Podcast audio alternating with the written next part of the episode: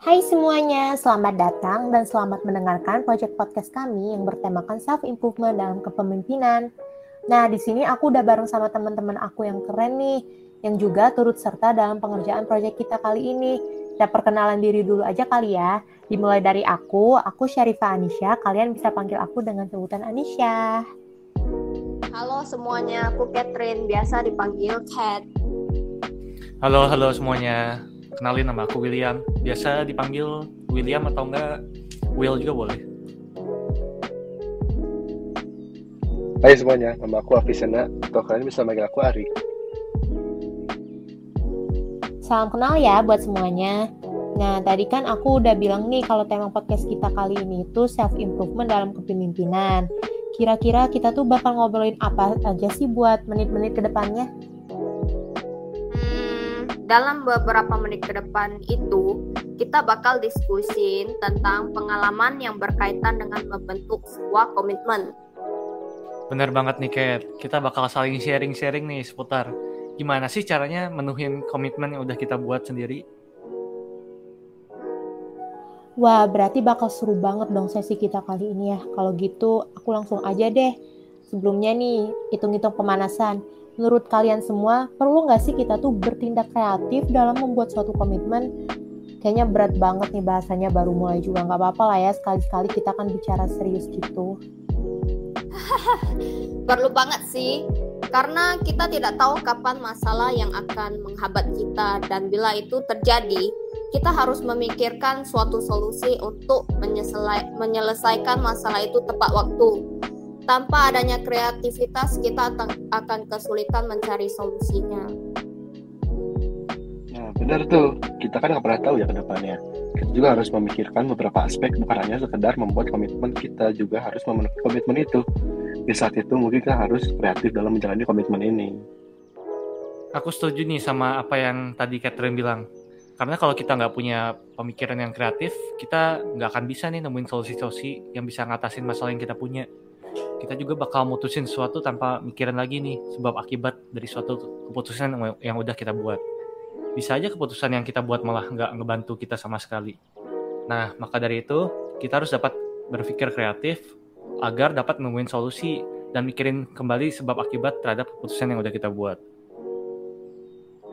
Menurut aku juga perlu banget sih kreativitas itu kan akan membantu kita dalam memenuhi komitmen-komitmen yang akan kita capai.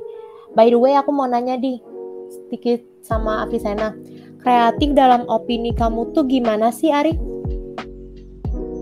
Menurut aku sih, kreatif itu adalah sebuah daya cipta atas sebuah gagasan antara gagasan baru dan gagasan yang udah ada. Berarti overall sama ya. Menurut aku juga kreatif itu bukan cuma kayak bikin hal out of the box yang orang nggak pernah bikin. Ketika kita dihadapkan di satu problem dan kita cari banyak cara buat mengatasi problems itu, itu namanya kreatif. Kan kita tuh sekarang udah kuliah nih titelnya udah mahasiswa bukan lagi pelajar. Yang jelas di saat-saat sebelumnya kita tuh pernah ada dalam satu satu situasi yang mengharuskan kita berpikir untuk mengambil suatu keputusan. Kalian pernah nggak sih dalam keadaan terdesak tapi harus tetap memenuhi tanggung jawab dalam memutuskan sesuatu? Boleh nih ceritain pengalaman apa aja deh yang udah lama atau baru-baru ini kalian alamin seputar uh, bagaimana kalian mengatasi suatu permasalahan yang menuntut kalian untuk bertanggung jawab? Kalau saya sih pernah. Salah satunya dulu pas menjelang Imlek, saya ada kegiatan untuk membuka bajar di sekolah. Saya dan teman-teman saya udah excited banget nih buat ngedekor standnya. Dan kami juga memesan spanduk untuk digantung di atas standnya. Tapi karena ada miskomunikasi masalah biaya sama percetakan, otomatis teman-teman saya langsung panik dong dan mereka malah saling menyalahkan. Jadi kami coba runding untuk mencari solusi nih. Dan akhirnya saya dan kawan saya memutuskan untuk menempelkan kertas warna merah polos pada harga produk tersebut dan menempelkan karton warna putih yang telah digunting sesuai harga produk. Lalu menempelnya di atas kertas merah itu wah susah juga ya kalau kalau kayak yang Catherine alami harus bergerak cepat di situasi yang genting gitu aku juga sering sih beberapa kali mengalami hal genting di mana aku harus memenuhi tanggung jawab aku secara bersamaan sebagai seorang atlet pasti punya hidup yang cenderung lebih sibuk Di situlah kreativitas dan tanggung jawab aku lakukan. Dengan waktu yang sedikit, harus menyelesaikan tugas dengan cara yang efektif, tapi mencakup semua arahan yang diberikan oleh dosen tersebut. Beberapa bulan ke belakang, sudah mulai banyak kejuaraan di luar kota, yang mengharuskan aku bawa laptop untuk kelas, kuliah, dan mengerjakan tugas. Hal ini memang sulit dilakukan, karena harus membagi dua pikiran yang harus fokus agar bisa mengimbangi bidang akademik dan non-akademik. Aku pernah nih ngalamin yang tadi pertanyaan yang Anis tanyain ke aku sama teman-teman semua. Tapi ini pengalamannya udah agak lama sih pas SMP kelas 3 dulu nih. Dulu pas SMP kelas 3, di sekolahku itu kayak ada ujian akhir bahasa Indonesia yang di mana kita semua dibuat kayak satu grup itu buat nampilin satu drama untuk ditonton sama adik kelas sama dinilai oleh guru-guru. Nah seminggu sebelum ujian itu berlangsung, aku sama anggota kelompok itu udah latihan nih baca skrip sama naskah sama nyiapin kostum-kostum yang kami perlukan untuk pertunjukan. Tapi pas hari H, salah satu teman kami itu lupa untuk bawa perlengkapan-perlengkapan dia. Nah, otomatis pas hari itu kita semua kesel dong sama dia Nah, tapi pas hari itu udah kesel, aku berusaha untuk ngedinginin kepala aku nih, supaya buat mikirin nih solusi-solusi dari buat ngatasin masalah itu. Nah, di kepala aku udah muncul nih dua buah solusi. Yang pertama itu kayak aku nyuruh dia buat balik ke rumahnya, buat ngambil barang-barang yang ketinggalan yang lupa dia bawa. Nah, yang kedua, uh, aku kayak minta dia buat ganti peran jadi narator sama teman aku yang lain buat gantiin peran dia. Nah, setelah aku rundingin sama teman-teman aku, ternyata solusi yang pertama yang aku usulin itu udah gak mungkin. Soalnya kita semua itu baru ingat kalau rumah dia itu jaraknya cukup jauh dari sekolah. Jadi kalau kita minta dia buat balik ke rumah buat ngambil barang-barangnya, dia bakal telat ke pertunjukan buat mentasin drama. Nah, kalau yang kedua itu sebenarnya agak berisiko karena salah satu anggota kelompok kita itu terpaksa harus ninggalin perannya jadi sebagai narator, sama dia harus meranin sebuah peran yang di dalam drama itu dia belum siap sama sekali buat meraninnya. Tapi tiba-tiba aku itu ingat kalau di sekolah kita itu ada kayak gudang uh, yang isinya barang-barang gitu, barang-barang peninggalan senior. Nah, aku langsung bicarain ini semua anggota dan kita semua bergegas langsung ke gudang itu.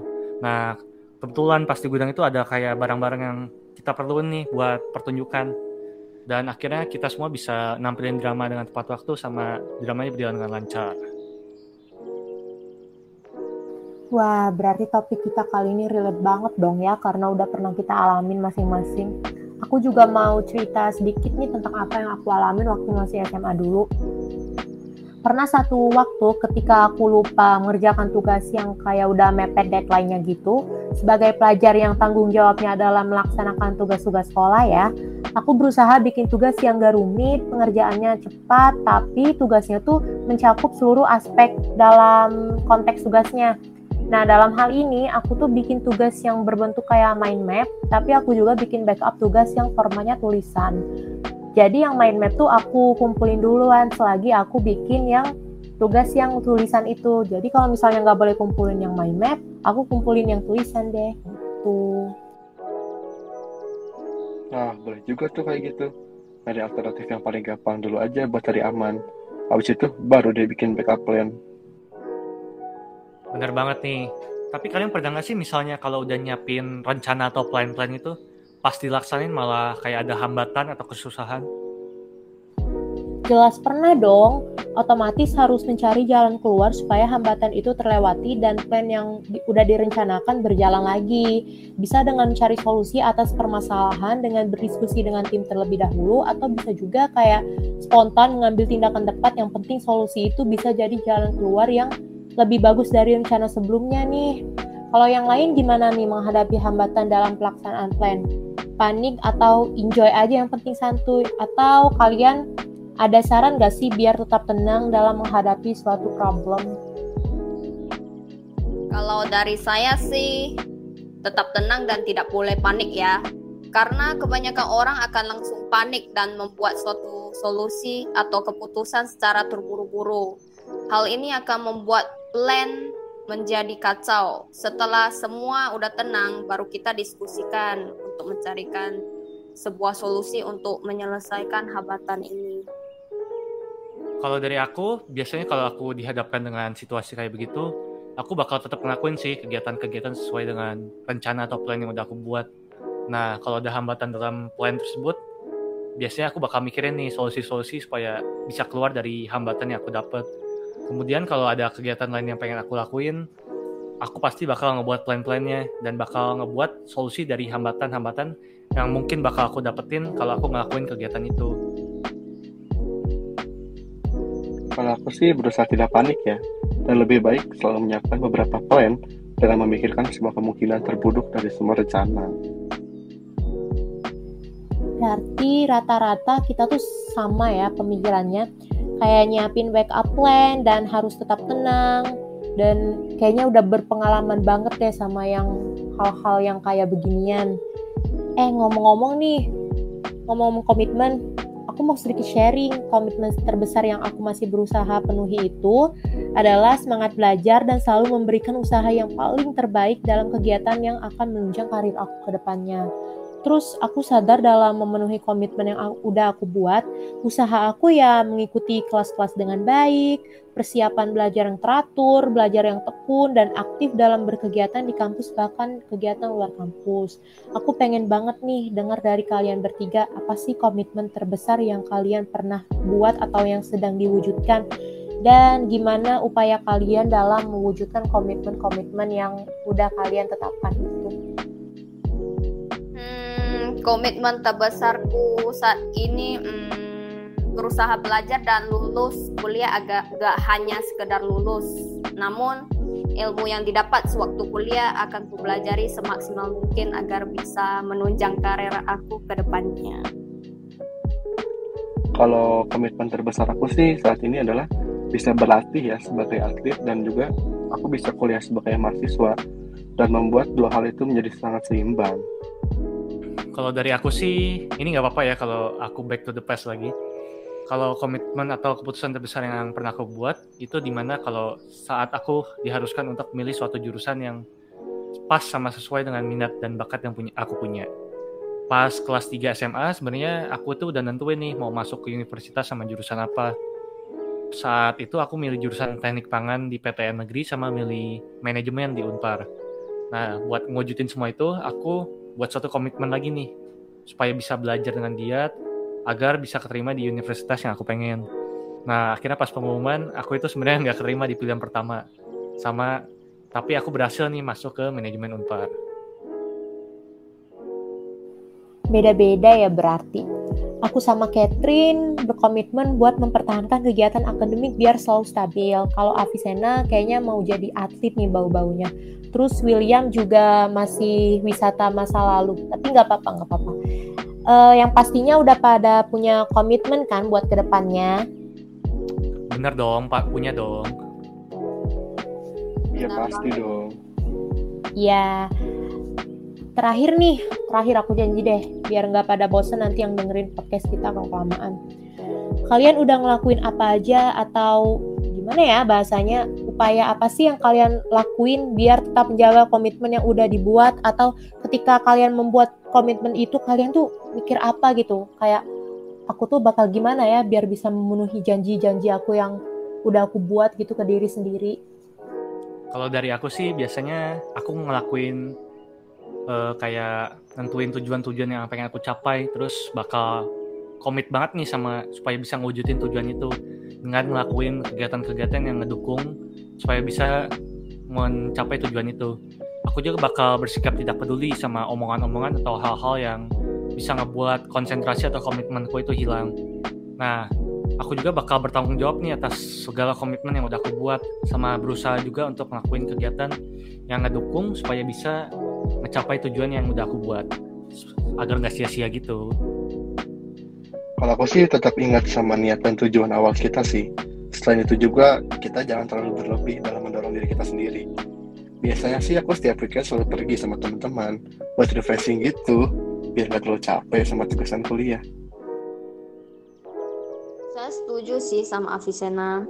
Biasanya saya menghadiahkan diri saya sendiri kayak self reward gitu Contohnya setelah lima hari kuliah, hari Sabtu saya refreshing bareng teman-teman saya. Pasti ada dari kalian yang bertanya, kenapa gak ngerjain tugas aja daripada hangout dengan teman? Tentu saja tugas itu penting. Namun, ingat, satu hal diri kita sendiri pun juga penting. Kita butuh self healing agar kita gak stres dalam ngerjain suatu hal. Kalau aku biasanya yang aku lakuin dalam jaga komitmen aku tuh ya berusaha stabil dalam setiap kegiatan yang tujuannya harus sesuai ekspektasi aku. Emang terkesan kayak maksa sih kedengerannya, tapi dengan berpikiran seperti itu, aku jadi bisa mengerahkan seluruh tenaga yang aku punya dalam melakukan sesuatu dan mengharapkan hasil yang baik dari effort yang udah aku kasih semaksimal mungkin. Tapi aku juga setuju sih sama Catherine dan Arif kalau self healing sambil main bareng teman-teman itu perlu banget karena kita juga juga butuh wawasan biar kita bisa mengasah social skill kita. Nah, makin panjang nih kayaknya ya kalau dilanjutin dan kayaknya aku udah kehabisan pertanyaan juga deh. Sebelum kita pamit nih, ada yang mau disampaikan dulu nggak dari kalian? Atau salah satu mungkin? Aku mau nyampein nih, tapi ngulang dari topik yang kita sharing tadi ya. Kalau dalam berkomitmen itu, kita itu harus ingat sama tujuan yang udah kita buat. Karena semakin kita tanamin mindset untuk capai tujuan itu, semakin tinggi juga tingkat keberhasilan pencapaian tujuannya. Terus jangan lupa tahu waktu dan batasan diri.